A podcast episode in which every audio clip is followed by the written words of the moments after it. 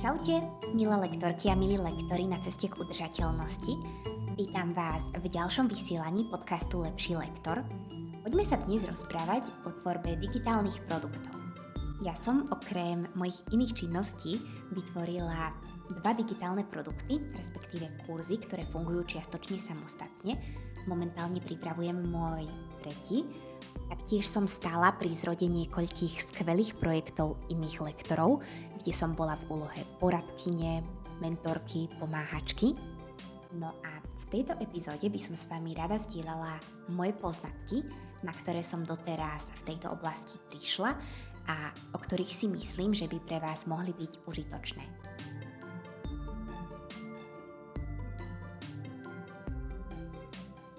Sa púšťate do tvorby digitálneho produktu pre svoju cieľovku, prípadne nad tým uvažujete a je to pre vás lákavá téma, je pravdepodobné, že sa vo vás mieša nadšenie a neistota. Tieto pocity sú normálne. Na sociálnych sieťach môžete ľahko nadobudnúť dojem, že ostatní tvorcovia to majú všetko zmaknuté, ale ja si myslím, že každý zažíva aj slabé momenty. Každému niečo nevíde, len o tých neúspechoch málo kto hovorí. Ak túžite vytvárať a predávať svoje vlastné jazykové kurzy, je niekoľko možností ako na to a podľa mňa je dobré ich skombinovať. Môžete sa inšpirovať kolegami, alebo sa môžete nechať viesť mentorom, alebo môžete ísť takou cestou vlka samotára. V každom prípade pri tvorbe vášho online kurzu sa okrem didaktiky budete musieť vzdelávať aj v oblasti kreatívnej tvorby, videotvorby, rozširovať si obzory v marketingu, v e-mailingu, rozširovať si povedomie napríklad o tom, ako sa dá riešiť členská sekcia na webe, čo s platobnými bránami a tak. Treba byť skrátka tak trochu švajčiarsky nožík vedieť sa orientovať v rôznych oblastiach a poznať možnosti, ktoré trh ponúka. Považujem za dôležité zdôrazniť, že ak sa rozhodnete vaše lektorstvo posúvať na vyššiu úroveň a rozširovať svoje portfólio služieb, nikdy to nie je tak, že stačí urobiť len jednu vec a máte to, že stačí vedieť len super učiť a váš kurz bude mať úspech. Alebo že stačí byť len vtipný na Instagrame a váš kurz bude študentom naozaj pomáhať. V skutočnosti je to veľa faktorov dokopy, ktoré ovplyvňujú to, či váš výtvor bude fungovať a bude pomáhať a jednotlivé kroky, ktoré jeho tvorba obnáša, by mali na seba logicky nadvezovať a mali by byť prepojené. A podobne ako aj v iných oblastiach života, aj pri tvorbe vzdelávacích produktov je vlastná skúsenosť tvorcu neprenosná a mne sa teda asi najviac osvedčilo jednoducho začať to robiť. Sú určité podporné faktory samozrejme, napríklad účasť v kurze, kde sa učíte ako za x týždňov dostať do sveta svoj kurz, alebo spolupráca s mentorom, alebo to, že vám niekto pomôže nastaviť si funkčný predajný funnel, sú faktory, ktoré zvýšia šancu, že váš nápad alebo výtvor sa bude študentom páčiť a bude sa predávať ale negarantujú ju. Vy totiž, ak sa niečo učíte alebo ak o niečom počúvate, tak si môžete predstaviť, že aké to asi je, ale je to ako pozerať film versus zažívať tú situáciu na vlastnej koži. Je to v niečom podobné, ale vlastne úplne iné. No a v tejto epizóde s vami chcem zdieľať niekoľko dôležitých postrehov a uvedomení o tvorbe digi produktu, ktoré som doteraz nadobudla. Dúfam, že táto epizóda pre vás bude zaujímavá a užitočná. Prvá dôležitá rada znie takto. Vyhraďte si na všetko dostatok času, pretože vytvoriť kvalitný a nadčasový online kurz za mesiac alebo dva je utopia. Kvalitné jazykové vzdelávacie kurzy vznikajú často mesiace, pokojne aj rok a je to práve preto, lebo prieskum trhu trvá istú dobu. Potom kurz prechádza fázou tvorby, testovania, doľaďovania, tak aby váš finálny výtvor mohol fungovať dlhodobo a aspoň čiastočne automatizovane. Je dobré pripraviť sa aj na to, že tvorba vám teda zaberie viac času, ako ste možno prvotne rátali, ale berte to tak, že to je v pohode. Dobré veci stoja čas. S tým súvisí moja druhá rada. Nepodcente prieskum trhu. Zo skúsenosti lektorky a mentorky lektorov vidím, že pomerne veľa tvorivých ľudí podceňuje prieskum trhu, prípadne ho urobí, ale nie detailne a chce ísť rovno tvoriť. Ja mám v tomto smere maslo na hlave tiež, lebo som presne túto chybu urobila, že som si pri mojom prvom produkte neurobila dostatočný prieskum trhu a potom sa mi to zrátalo, lebo som počas tvorby zistila, že niečo tak nechcem a musela som veľa vecí prekopať a prerobiť, tak aby ten produkt mohol fungovať. Pokiaľ sa bavíme o prieskume trhu, tak vy na trh chcete niečo priniesť, niečo, čo tam ešte nie je, prípadne tam nie je v takej vysokej kvalite, v akej to vy chcete urobiť. A vždy pri tom prieskume je dôležité brať do úvahy to, čo má tendenciu predávať sa. Pretože napríklad to, že máte pocit, že ľudí zaujíma nejaká téma alebo oblasť, môže byť pravda, ale vo chvíli, keď príde na to lámanie chleba, že za to majú platiť, tak sa môže ukázať, že vlastne o to nemajú až taký záujem. Čiže si určite zistíte, že po čom je dopyt, taký ten racionálny, ale aj emočný dopyt. Inak dopyt znamená poptávka. A zistíte si to preto, aby sa nestalo, že celá vaša snaha vyjde na vnívoč, lebo to by bola škoda.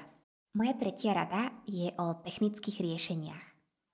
A toto by som s vašim dovolením rozdelila na dve podtémy, Prvou je, že nemusíte mať dokonalú techniku a najlepšiu kameru a profi štúdio na to, aby ste mohli vytvárať vzdelávacie materiály.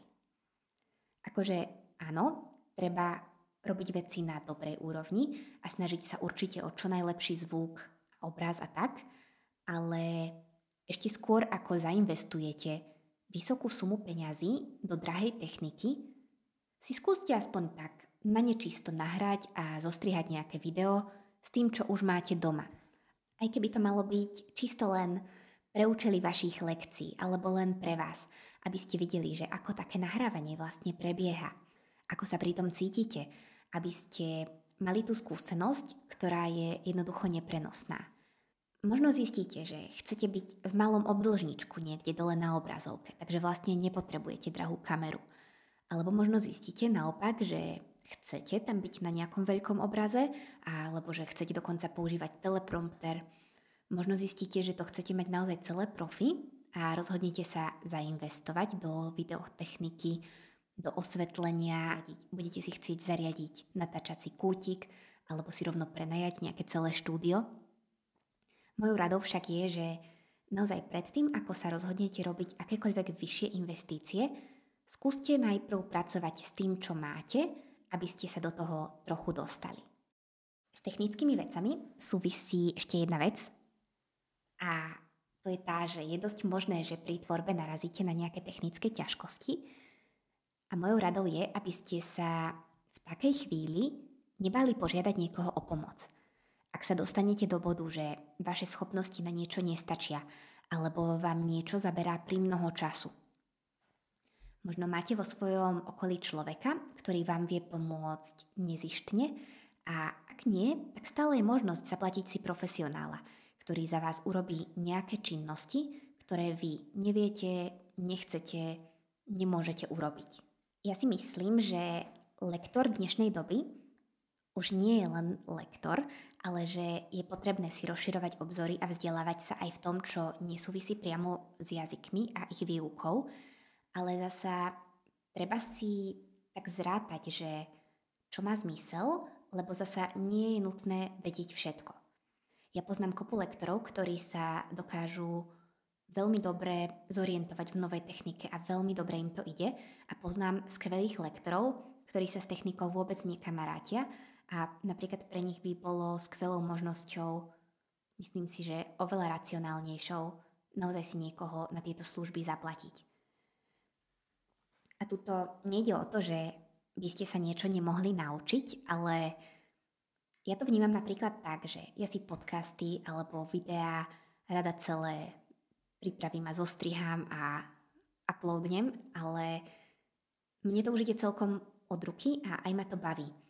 Ale pokiaľ ide o niečo jednorazové, napríklad som to riešila pri nastavení platobnej brány alebo pri nahodení členskej sekcie, tak mne sa oveľa viac oplatilo túto úlohu delegovať, ako keby som mala míňať môj čas, ktorý by som vlastne, že by som vlastne venovala veľa času a energie tomu, aby som urobila iba niečo jednorazové.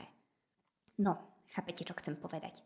Každému z nás ide dobre niečo iné a je dobré takto si to celé premyslieť a zanalýzovať, že čo budete robiť vy a čo na niekoho delegujete.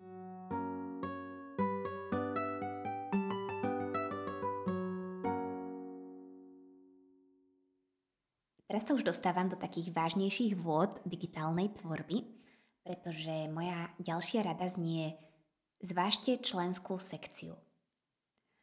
Ak chcete predaj svojho kurzu a prípadne aj kurzov, množné číslo do budúcna, zautomatizovať a nechcete svoje produkty ponúkať na externých platformách, kde odvádzate poplatky z každého predaja a tak, tak riešeniu členskej sekcie na vašom webe a nainštalovaniu platobnej brány sa časom nevyhnete.